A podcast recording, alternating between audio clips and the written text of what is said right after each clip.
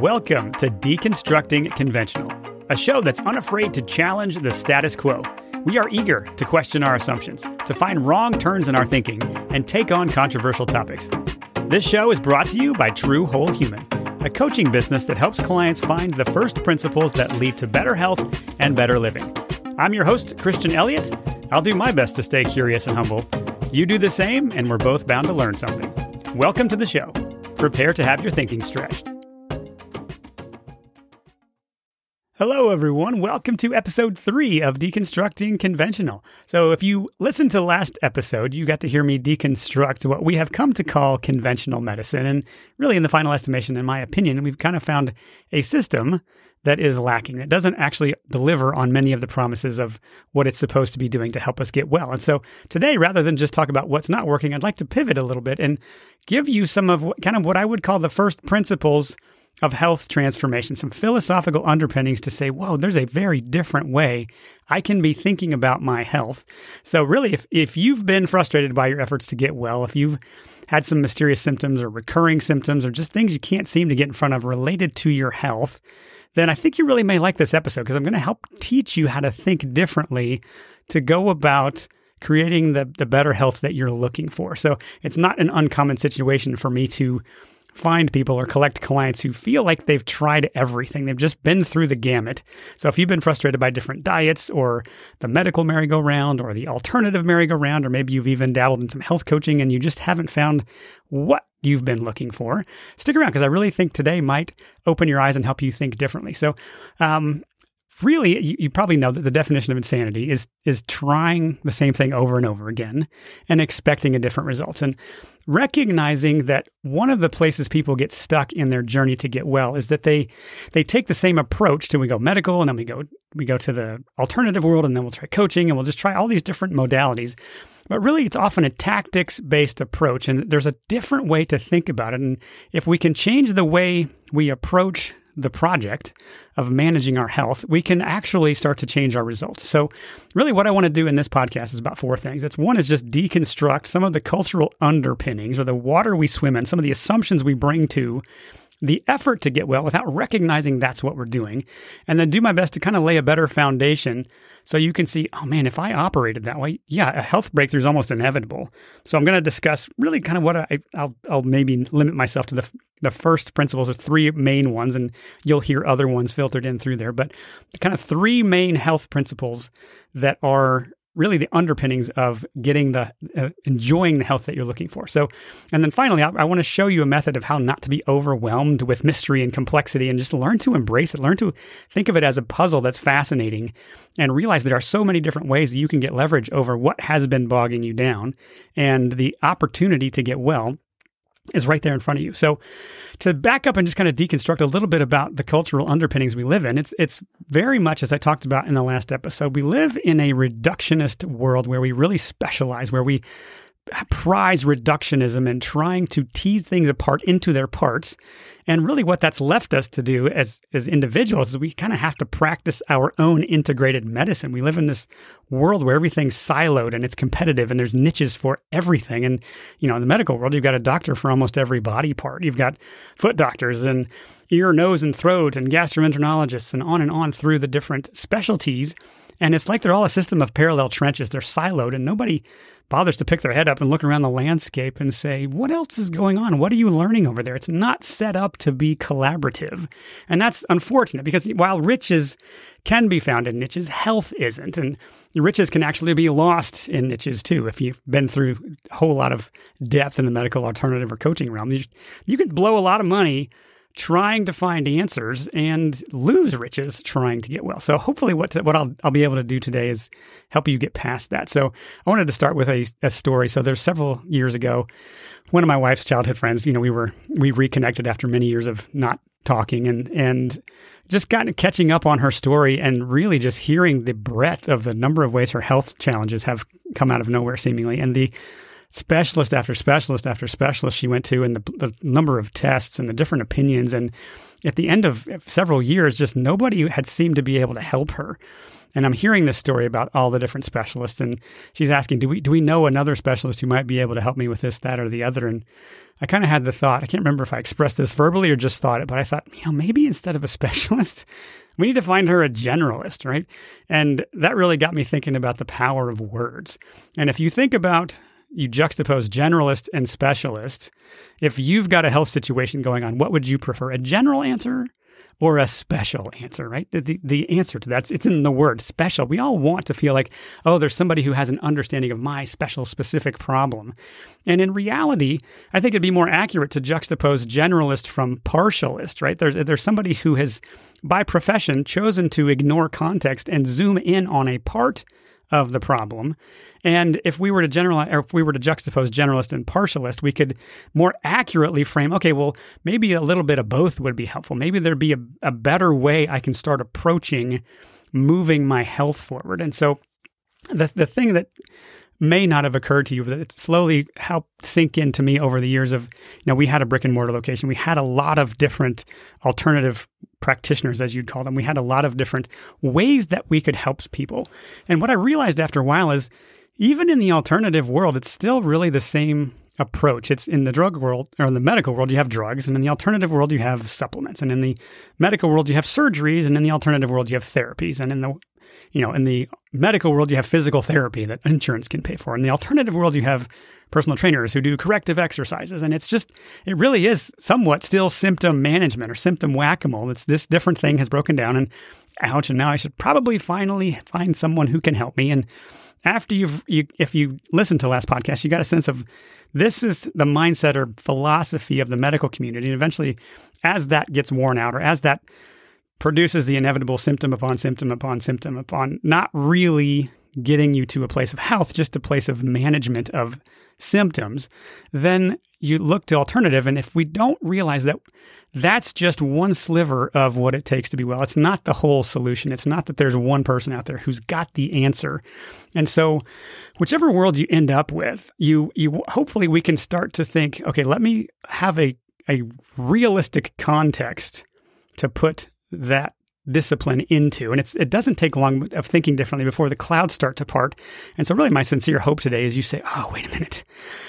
I, there's a different way. I hadn't seen this problem. I hadn't seen my situation that way yet. So I want to start and just kind of zoom out philosophically. And it may sound like a funny place to start, but I want to ask you, what does it take or what makes for a well lived life? What does success feel like is a very different question than what does success look like, right?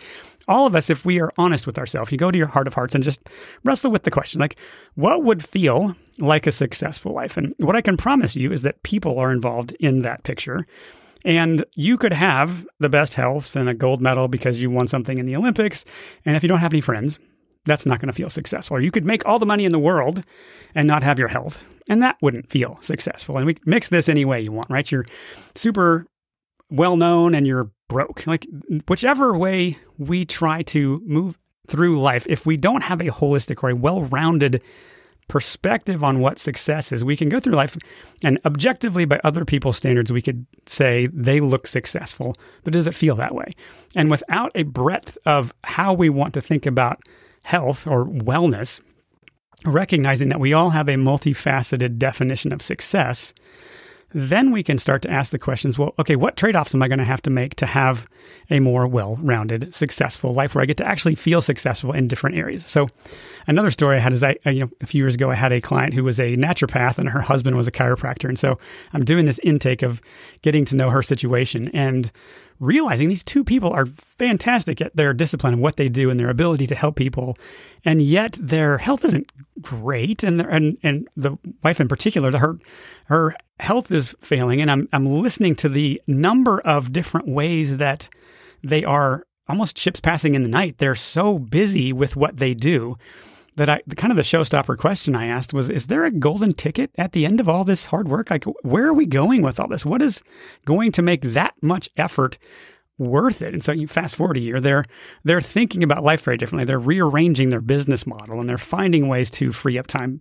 And they are they bought an RV and they're looking at joy and adventure and realizing that we can run after money hard. We can run after professional accomplishments or any number of things. And if we're too siloed, if we're too focused on one area, we miss that the other areas where we're, we don't get to feel successful create a different level of burden. It starts to show up in our physical body. And so, with that, if we can kind of zoom out and, uh, and realize that what this life is all about, not lose the plot, that we're trying to live a well rounded life and we're, our definition of success is always going to be multifaceted. And when we can approach it that way, we usually can lay a better foundation, ask better questions, and figure out how to develop a strategy to move ourselves forward. So those that's kind of the underpinnings of of where I wanted to start this one. And so the first principle that I think none of us are going to disagree with is the reality that none of us gets out of this alive. Like if we can just start with that as the recognition of life in this world with no, you know, apologies to the transhumanists who think they're going to upload their genitals and brain to the cloud and they're going to live forever and somehow beat death. Sorry, that's not going to happen. The rest of us know that life is short and, that can be a morbid thought or it can be a liberating thought. It can be a thought that lets you say, okay, how much how am I going to squeeze as much life as possible out of this journey? And as we get older, one thing we want to accept is that the amount of time that has to go into our health, or just the level of effort that takes to maintain the health we've got, naturally increases, right? The warm ups before our workouts get longer. The speed at which we can complete that hike takes a little bit longer, right? There are just natural ways that we slow down, and we can begrudge that, or we can embrace it. We can say, yeah, that's that's part of life. So I I like to say I, am not anti-aging. Actually, I'm I'm pro-aging gracefully. I'd like to think of defining myself by what I'm for and recognizing that there's nothing we can do to put a force field around us that makes us impervious to the aging process, right? I've I've yet to confuse a 90-year-old for a 20-year-old. There's just something that happens as we get older and this this life is short and it's precious. And so yes, I do believe that we can compress disease and disability into the last few days or weeks or months of life and and that a good life is possible that's mostly pain-free and sickness-free. That's a category because we've seen so many people live that. It's less common today, but it does happen. So we can turn our attention to what does it take to make something like that happen. And if we've been too siloed, if we've been focused on one area of life where we're trying to really move the needle to be successful and we realize that we're neglecting the other ones and the feeling, the pleasure of, of looking at life and saying, I, I do feel like a success has eluded us, then we can step back and start to ask some other questions. And we can say, okay, well, then if I have health debt, if I have accumulated neglect on my body and now my body's bearing the symptoms of not feeling well, how would I approach thinking more holistically? How would I approach this and not have to give up being success in other areas of life and just shift my focus from financial success or relationship success or professional success in into health now and and we just ping pong back and forth and neglect those. So if you can take on a more strategic approach and say, well, what would it take to pay back that health debt? And you can make super aggressive payments against the health debt. And sometimes there's a season of life that lets you do that. Or you can take a slow and steady, methodical one, but it at least reminds you of the plot of what this life's about and what it takes to be healthy. We can start there. And uh, a reality is, you know, truthfully, I could give you so many health habits to practice that I could fill just basically every available waking hour and you wouldn't have time for anything else. So let's maybe we don't go to that extreme, but what does it take in my situation to start to move the needle? And it's really easy to judge other people when we see the compound effect of the choices they've made and the, the, results of where their choices have gotten them and to say they should do this, that, or the other. And and to recognize that you're not living their life. You're not in their shoes. And, and especially 70s, 80s, 90s, when you're getting toward the twilight, the golden years of life, and you're really wanting to squeeze as much life out of it, the, if you have accumulated health debt or if you've got creaky joints and a lot of different challenges, over time that the volume of effort to pay back that's going to increase. And we want to be able to look at that and like, what would I have to trade off to do that? I never have ice cream again. I never have wine. I never eat bread. I always work out five hours a day. And like at some point we're, we're missing out on some of the other sweet parts of life. And so I, I say that or I frame it that way to help you one, pump the brakes on judgment a little bit and just start to think more strategically and let people live their lives, but do your best to be a good steward of the life you have and to genuinely, fascinatedly wrestle with the trade-offs of what it would take for you to be healthy. So the way I think about it, if I'm if I'm trying to categorize the areas of life that are really worth the investment. I, have I've basically boiled it down to four areas of life. I would hope that it said of me as I, the older I get, the more I've grown in each of these areas. And so th- those four areas are relationships, finances, health, and worldview, or you could call it spirituality or faith. There's, there's an element of um, knowing something about all four of those. The more we mature in those, the more every aspect of life gets better and easier and we squeeze more joy out of our days that we have. So I'm going to basically just talk about the health one today. I'll probably do other podcasts about the individual ones, but recognizing that, okay, a multifaceted definition of health is going to include those things. It's going to cl- include relationships, finances, health, and spirituality on some level. So, to, so the first principle that none of us can get out of this alive is where we start. The next one is that health is about wholeness. And so I've been using the word health a lot, and I'm assuming we have our terms defined. But let me let me step back and see if we can get more precise about that. So, health is about doing a lot of little things right over time. But more more specifically, what is health? And so, if you want to look up health in the dictionary, you're going to find that the people who wrote the dictionary did not stretch themselves much to come up with a definition of health. And you'll you open the dictionary and you find really unhelpful, stupid definitions like freedom from symptom or named disease, which is okay, that's what it's not. They haven't defined what it is. And that would be like defining marriage as not being single. Like, but what is the institution of marriage? Like, what is that thing? So if it's not, if we don't want to define it by what it's not, sometimes they really stretch themselves and they'll come up with a definition, something like soundness of body and mind. Which begs the question, what is soundness? Like, who of us is not going to say, I have soundness? And of a body and mind. Like I don't even know what that means. So over the years, we have tried to come up with a better definition of health to give ourselves a target to aim at, to be able to look at it and say, oh yeah, I have that, or I don't have that. And so I, I basically over the years have come up with about 14 things that we could look at that objectively everyone's like, yeah, no, that would be described as something healthy or unhealthy. So I'm going to read you the 14 different things. And as I do that, kind of just take inventory yourself of these different things and say, oh, yeah, I got that. Or that, that, in that area, I can say I'm healthy. And this one, ooh, yeah, that could use some work. Most likely, what you're going to find is, whoa, I've got a few things I can work on. And it, but the beauty of it is I have a known target. I have something that objectively I could say, if that got better, yeah, I could see how all of life would get better. So the first one is just no chronic aches and pains, right? To, if you live with a lot of daily pain, we could say that's not very healthy. How about a healthy body fat percentage? Number two. Number three is good vision, shiny hair, and radiant skin. Number four, no trouble falling asleep or staying asleep. Number five, having healthy esteem of self and others. Number six, having strong muscles and joints that work well. Number seven, energy for all required activities and a surplus for recreation. Number eight, rarely catching a cold and having no problem with allergies. Number nine, good memory and clear thinking and a strong ability to focus. Number 10, no digestive discomfort and experience daily comfortable elimination. Number 11, participating in regular and spontaneous outbursts of humor and laughter. Number 12, free from unstable emotions and from intense cravings for food, drugs, or alcohol. Number 13, having good communication skills to express your innermost thoughts and feelings. And number 14, having the courage to be vulnerable and the wisdom to know where and when to do so. Right. Okay. So First, how did you do? Was there anything on there where you thought, "Ooh, yeah, I'm not nailing that one right now"? It, for me, I look at that list and it's, it challenges me to this day to say, "Ooh, am I growing in a real definition of health? Do I have markers of things I could improve?" And truthfully, maybe rewind this and listen to them again. But you could take any one of those 14 and you could just say, "Oh, what could I do to move that area forward? How could I add some more health benefit to my overall body, to my life by focusing on improving that. Where where would I aim myself? Who would I talk to? What would I do? And it gives you a target. You, say, you can say, "Oh, wait, hang on."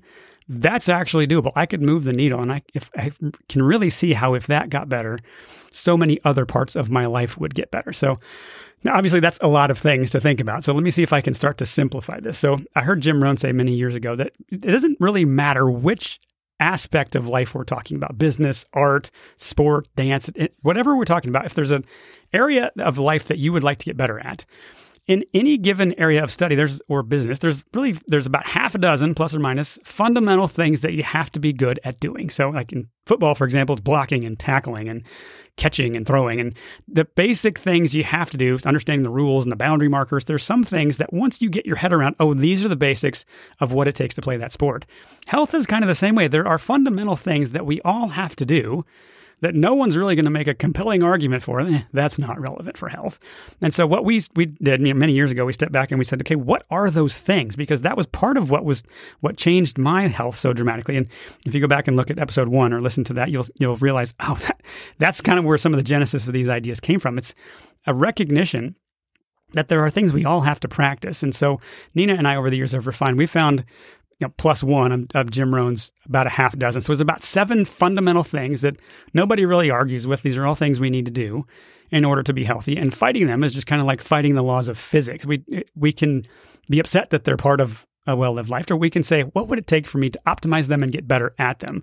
Knowing that if we do, health gets better. So I'll give you those seven real quick. So the first one is just it's fairly obvious. It's hydration and nutrition. If we don't have what we are ingesting down well, then we're going to have some problems with our health. Then there's exercise and movement, and those are you know really two different things. There's the exercise that's more focused discipline, and movement's just a representation of how much you move in life. Uh, number three is mind and emotions. It's the mental emotional puzzle of what it takes to be well. Uh, number four is stress management, which is it's not stress elimination, it's management, right? We're never going to live in a world where we don't have stressors. So how do we effectively implement strategies to manage those? Um, number five is sleep, rest, and play. It's various versions of downtime, but they're, they're a little bit different um, or significantly different. Like sleep and play aren't the same thing, but they are reflection that we, we can't cheat these things. We can't do more exercise to make up for not sleeping. We can't drink more water to make up for not sleeping. We can't out exercise a crummy diet, right? So, number six is restorative healthcare. And so that's kind of a recognition that at any point in life, some of us are going to have a reason to need somebody else to help us put their hands on us to give us ways to empower our body to function better. And so I, I juxtapose restorative healthcare from the medical model or the conventional medicine model that we talked about in the last episode. And then uh, finally, we, you know, we have those first six, and then the seventh one is kind of this circle we drew around it, and it's really meaningful connection. It's it's the undergirding. It's back to that worldview question. It's the connections to understanding yourself, understanding other people, understanding God, understanding your place in the world. To feel like there's a meaningful connection between the elements of life that makes the effort to practice these disciplines worth it. All right. So again, to to mention what I said earlier, health is about doing a lot of little things right and doing them right over time. There's really not neutral in health. We're either building it and maintaining it or we're kind of eroding it slowly. And so as I've done this work, the longer I've gone out, the more I've realized that it is literally and fantastically, hilariously impossible to separate the physical, mental, emotional, and spiritual components of health. And so I don't I don't try to do that anymore. I try to look at the whole person, the whole human in front of me and really start to triage what is actually going on with this person. So on, on the physical level, it may just be something simple as biological. It's the um, who knows what body burden they have got that is keeping them from being healthy. And looking at the biological laws of physics and saying, are you drinking water? Are you stressed? Are you not exercising? Are you not sleeping? And often there's just something biological, or it could be mental. It could be a level of of buy-in that says, I believe in what I'm doing. I think this will work. I understand it, and I'm cognitively engaged in continuing to do this and working to forge the discipline to become better at that. Sometimes it's emotional, right? It's the perhaps the traumatic thing that happened to you in childhood, or it's a self sabotaging behavior. It's this fierce inner critic, right, that tells you you should be ashamed of yourself, or who do you think you are to do that, or you can't do all the thing. It's this voice inside your head that says you're not worthy, you're not adequate, you don't have what it takes, and it just constantly beats you up and tells you you're not ever going to measure up, right? That if and truthfully, that that one or the the fourth one, the worldview pieces, if those two, either one of them, are not well understood, they're they're often the biggest obstacle. And you can go through a hundred different tactical things to do for your health, and if you have a block emotionally, or you have a worldview that can't hold water, right? It can't handle tough questions, and you have a really hard time with the why bother, what's the point, who cares type of questions then you're going to get stuck. And often I found if, if I'm judging by the percentage of my time in coaching that goes toward those types of topics, to me, that tells me those are often the biggest obstacles, or more commonly, the things that have to be dealt with before the burden that that places on the body can be offloaded. And so if you're thinking about health holistically, you can start to think in those categories and broaden your perspective beyond which specialist do I need to visit? Which um, tactic, which lever, which habit do I need to forge more of? And you can start to see beyond just the physical things that have obvious or not so obvious biological ramifications and good arguments that it would be helpful. You can think beyond biochemistry and exercise and water and hydration and, and, and food. And you can think, maybe some of this is I'm lonely or I'm bored or I'm frustrated or I'm overwhelmed or I don't feel significant. I don't feel like what I'm doing matters. And to realize that creates body burden. That creates an internal biological reality of what you tell yourself what is true, and therefore your body manifests that. And until you deal with that upstream logjam, it's going to be really hard to actually move your health forward. So, what a recognition like that can do for you is it just it can help you appreciate the non-universality of any given treatment or protocol that you have been through and recognize there's a uniqueness to you and to your circumstance, to your geography, where you live, right? your biology, your beliefs, your stresses, your family history, your diet, your lifestyle. Those interrelated factors are why one thing works for your friend and something doesn't work for you, or vice versa. There are so many individual realities to that. But if you can get back and zoom out to the basics, like, am I doing those well? Or are there things I know to do that I'm not doing? And if I'm not, then I can wrestle with the, the genuine question why do I not do what I know to do? Why don't I feel like it? where does my motivation go after two weeks? Like, well, there are answers to that question, and, and leaning into being curious as to where it goes and what cuts it out from under you often is the first variable in the equation to solve because once you've got you start to get your head around that it becomes much more easy to motivate you and sometimes there's a lot of trauma and it takes a while to unpack or unpick what exactly is this fly in the ointment where is this accuser showing up and just beating me up all the time and the defense attorney that never gets a turn to speak up and say, "Hang on, that's that's kind of unfair. There's more context here." Or, "Yeah, but at least he she is trying." Right? So, recognize that you're unique and that there are so many interrelated parts of your story, and hopefully, you become fascinated looking at that puzzle and saying, "Ah, where can I get some leverage over this? Where can I go upstream?" Break the logjam. Where can I remove the toxic input that is poisoning my downstream results, right? Okay, so that's principle number two. So just for review, number one is none of us gets out of this alive. Number two is that health is about wholeness. And number three is to recognize that the body is the healer. And our job is to unburden and empower the body, right? If you get a paper cut. You don't have to coach that of you know how it's going to heal and and really try to motivate it. it just knows what to do. The body's got an innate intelligence. It knows how to heal. And what that does is it takes some of the pressure off of us to geek out on every scientific this that or the other and try to understand the overwhelming complexity of biology and think that we're going to pull one lever and all of the all of our dreams will come true. The clouds will part and birds will sing and rainbows will appear in the sky and everyone will want to be our friend. There's more to it than just finding all sorts of things down the weeds. So, if I could boil down health to you to the simplest way I can describe it, really it's what I what I said in that principle. The body's the healer, and our job is to unburden it and empower it. So you can think about those as kind of two sides of a balancing scale, or you can think of this bucket. Right? You've got a bucket of body burden of how much burden your body can handle. And your job is to empower the body to one, reduce the number of inputs that create burden, and two, to empower the systems of your body to function with more efficiency, to empower your purging systems to offload whatever that biochemical, emotional, relational stress is that comes into your bucket. And what that does is it can simplify the process of looking for where to get leverage, right? So, a simple example like there, I had a client who has you know diabetic had high A1C levels. He's actually there's a testimony on our website if you want to go hear him tell his story. His name's John, but he had um, high levels of A1C, or it's a marker if you don't know what A1C is. It's just a marker for high blood sugar. And one of the most obvious things as I as I kind of did his intake, I realized this guy's drinking Diet Mountain Dew like it's his job. And his doctor, I mean, how long has this been going on? And his doctor had no clue that aspartame, that artificial sweeteners have as much or more impact on blood sugar than sugar. All I did was take him off of Diet Mountain Dew, and his A1C went down dramatically. And to the befuddlement of his doctor, who just couldn't believe that that had anything to do with it. It's there's that was an obvious source of burden, and we took one of them off, and his body got significantly better. And then we looked more closely at his sleep. I, I can't get somebody well if they don't sleep. And so one of the big things was looking at the routine he was in, where he had to get up at some ungodly hour in the morning, and it cut into his sleep that was already interrupted. It forced him to take naps during the day.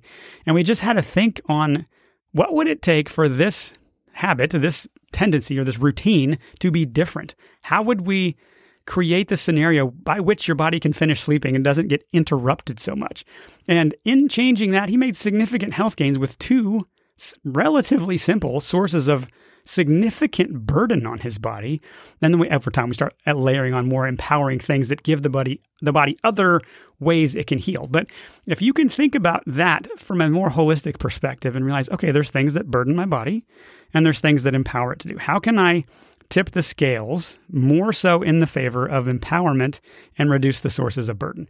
That is the simplest way to start making significant gains with your health. So, and to put a, a finer point or a more nuanced point to this, another mistake I see people make when they come to trying to get healthy is they they kind of bounce from thing to thing to thing. I tried this and it didn't work, and then I tried that and it didn't work. I tried this diet and that diet. I went to a chiropractor and then went to an acupuncturist and a massage therapist and went to a counselor and I did an elimination diet and a food sensitivity test and it's just this list of things they did. And in reality, there was there was a lot of sequencing going on. They went from I did this thing and then I stopped doing that thing and then I did this thing, and recognized that there's there's obvious finance and there's bandwidth issues and how many things you can do. But it, one of the secrets to getting well is, is thinking of it as stacking, not just sequencing. And more specifically, can you sustainably stack good habits?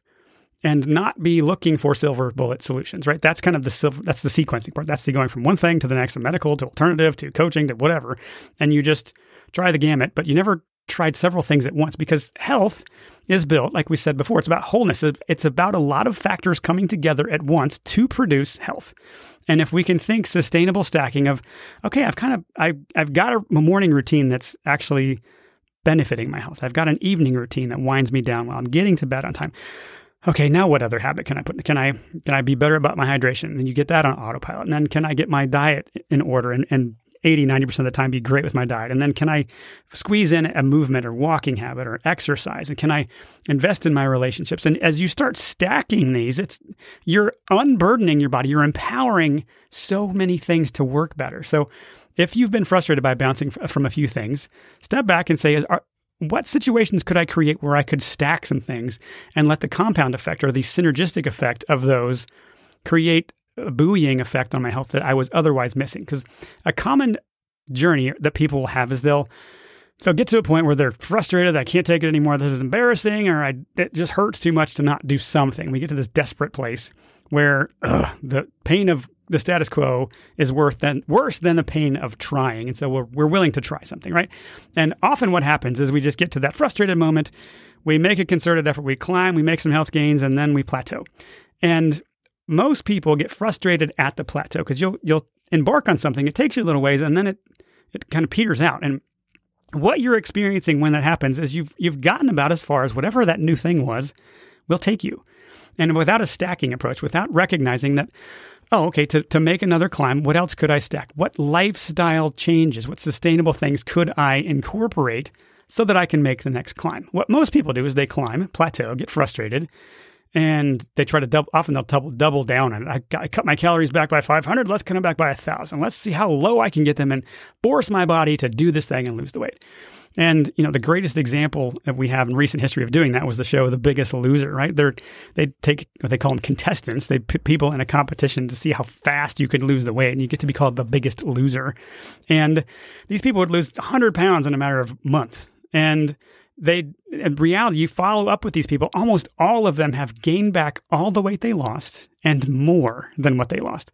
Major climb major disappointment right? It's it the biggest loser was kind of the the biological equivalent to winning the lottery right? That you may know the statistics on people who win the lottery. About 70% of them go broke and about a third of them file bankruptcy right? It's people who have come into money all of a sudden have no idea how to handle it and They've never gone through the journey of figuring out how to be an effective manager of money, how to be a, an investor, how to save, how to do the basics with wealth. It's probably why they're playing the lottery in the first place, right?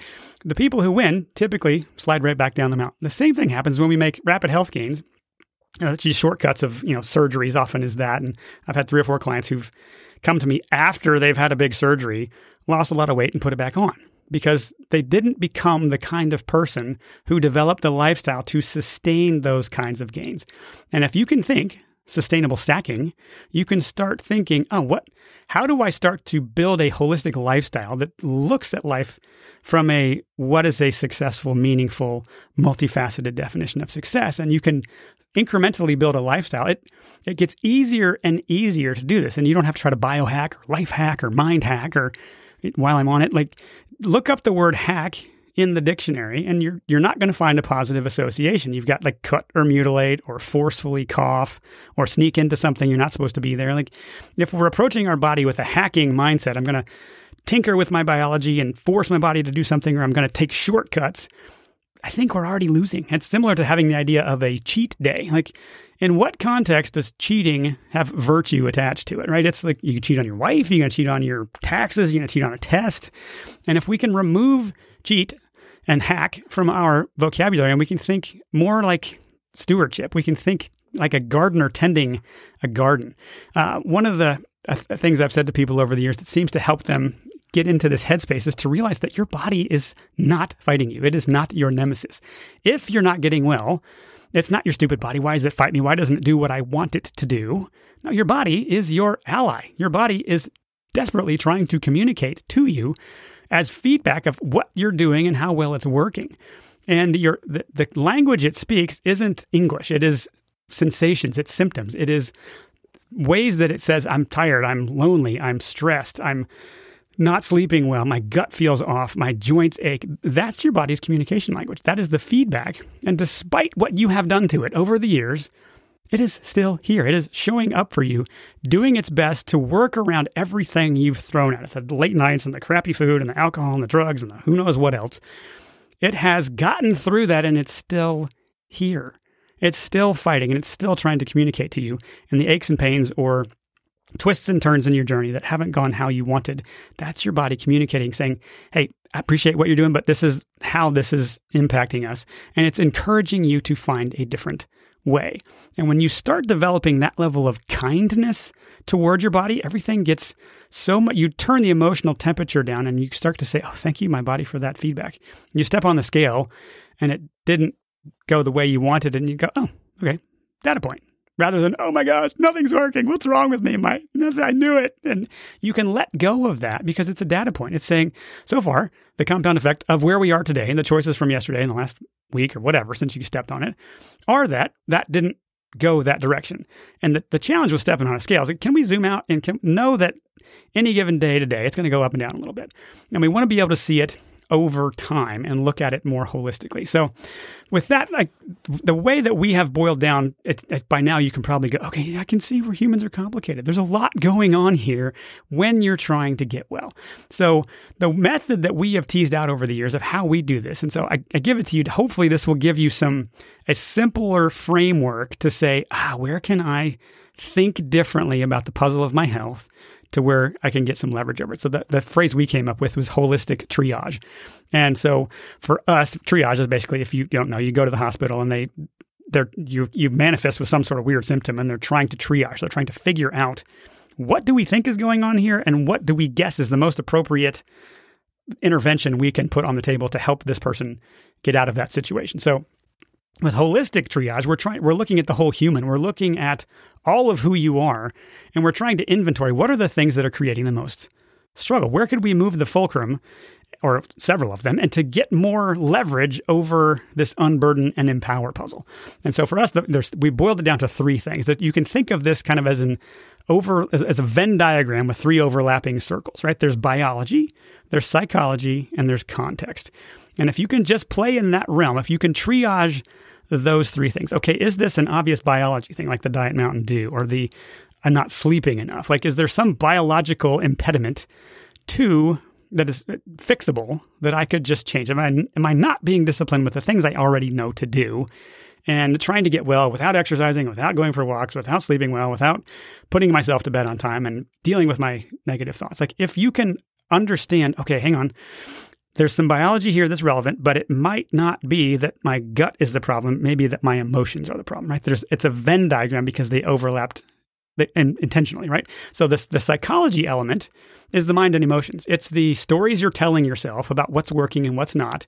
And if you don't know the power of the placebo effect or how dramatically your thoughts literally impact your biology and shape it and tell your body to hold on to weight or not lose or to lose weight and on and on, that is often where I spend the most time is in the the narrative storytelling we've done around our health, what it means, who we are, our place in this world, what our relationships are like, and the hope we have for a better life. If if that one is not working well, it really doesn't matter which tactical lever you pull. And then the third piece is context, right? It's the what life do you live? How many kids do you have? How old are you? What do you live someplace where you get sunshine? What ambitions do you have? How many things can make claims on your time? And the contextual puzzle is often one of the easier ways to say, oh, well, shoot, if we reevaluate the priorities and, and reduce the number of things that can make claims on your time, and we have a gracious exit for some of those, we can actually start to move the needle because we have more time freed up to work on you. And so it's really that puzzle, and I don't bother trying to separate them anymore. But if you can think in those three areas biology, psychology, and context you can start to get your head around oh, wait, the, the contextual issue or the psychological issue is really more the upstream block that's keeping me from being able to deal with and move the needle on my physical health. You've started to get leverage over where you are we started to find where you have leverage to move yourself and your health and your life forward toward a more holistic view of success, right? Okay, so those are kind of my, I guess you'd say, first principles, my three first principles that really have helped me over the years look at a whole human and appreciate the breadth of what we're attempting to accomplish and to look for where we can actually move the needle. So, um, I guess in summary, there was a, a Jim Rohn quote many years ago. He said, Business is a self development course disguised as a way to make money. I, being in business for as long as I have, I can appreciate the wisdom of that. And so I've kind of made my own version of it. But I would say that health is a self development course, or health coaching in this for what I do is a, is a self development course disguised as a way to look and feel better.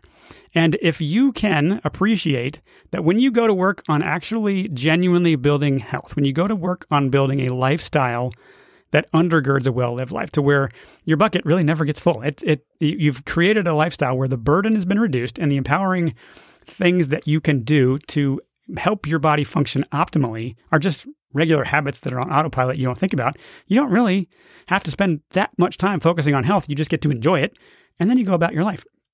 But to get to that point, what you end up having to face are all of the I don't want to, I I'm not sure I want to make this trade off. What does he or she think about me? What is this going to do to my social status? What if I don't have enough time for that? And those are the puzzles. They're the self development course that you take on the effort to get healthy. It will bring up, if you let it, the trade offs you need to make and the values of what you really want your life to be about. And if you're willing to wrestle with those, oh my gosh, you can enjoy such a better life. So recognize that that's really part of what getting healthy is. And so, yes, still try to do a lot of different things. Do it with fascination. Go be curious and run experiments uh, and get feedback of all the different disciplines that have something to offer you. Just don't put all your eggs in that basket as the thing to do. Take your curious mind and look for the tipping point. When do I get to the point where I've unburdened enough and empowered my body to where you start to go, whoa, I haven't had a headache in Oh, wow, I can't remember the last time I had a headache. My gut doesn't hurt anymore. Now that you mention it, I am sleeping better and my joints don't hurt and I have been able to run faster or further or longer or whatever. Those different things, you'll, you'll, they'll naturally start to happen and you'll forget how bad you used to feel. But there is a tipping point and it comes from having a curious mind where you see your body as your ally, you thank it for the feedback it's giving you and you say, mm, okay, that's a data point. Let me go see what I can do with it. And let me just keep running experiments. Let me keep doubling down on the things I know I have to do to be well. And after I've done that, it, what you do is you, you, you get to stop making perfect the enemy of better. You get to iterate. You get to take the pressure off yourself to nail it. And this is going to be the time. And now I'm going to run an experiment and see how far this takes me and what I can learn about myself. I'm going to lean into a self development course, not a biohack, not a mind hack, not a schedule hack, and try to just squeeze more out of this life that's a little unreasonable to try to squeeze, right? That funny story. I had a client. She was really, uh, you know, working hard about this particular area of life, really trying to control things and, and move it forward. And I somehow came up with a phrase. I said, what I don't want you to do here is try to squeeze jello, right?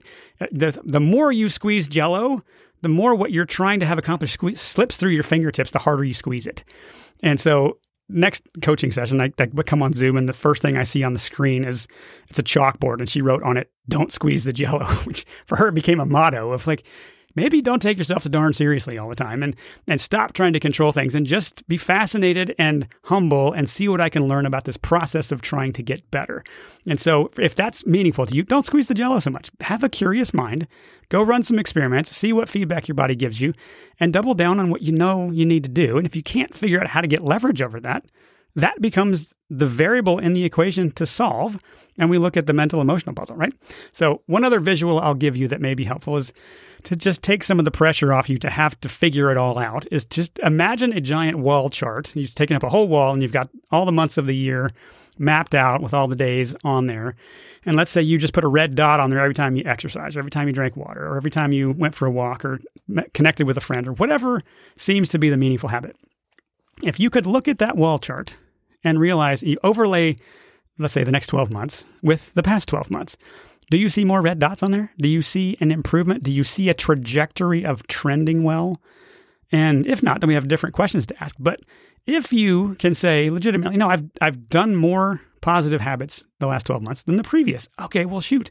Then you are making progress and you get to trust the compound effect. And you can look for is there any other place I could speed up my leverage? Is there a more aggressive way I could pay back this health debt if I learned something new?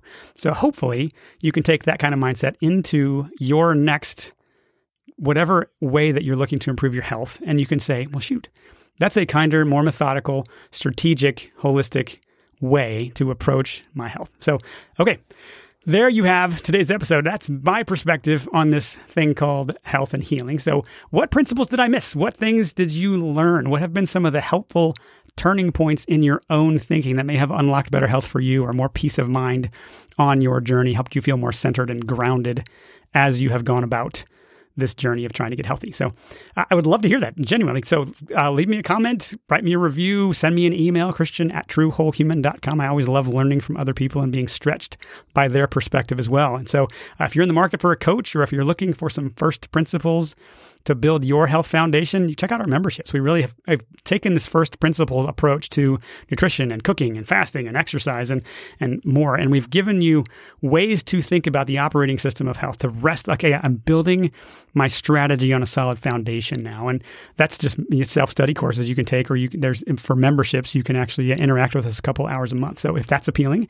check that out, or you can book a consultation if you're interested in being a personal coaching client. You can check that out on our website, truewholehuman.com slash consultation, and I'd be happy to chat. So that is it for today's episode. I hope you found that helpful. I would love your feedback and a review if you've got one. So you go make it a great day, and I look forward to speaking with you in the next episode.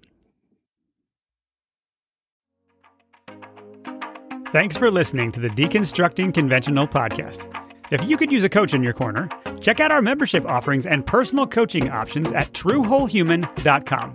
To stay current with our latest episodes and offerings, subscribe to our newsletter. And if you want to keep the conversation going or suggest a guest or podcast topic, visit us on our free speech friendly social channel, truewholehuman.social. I'll see you in the next episode.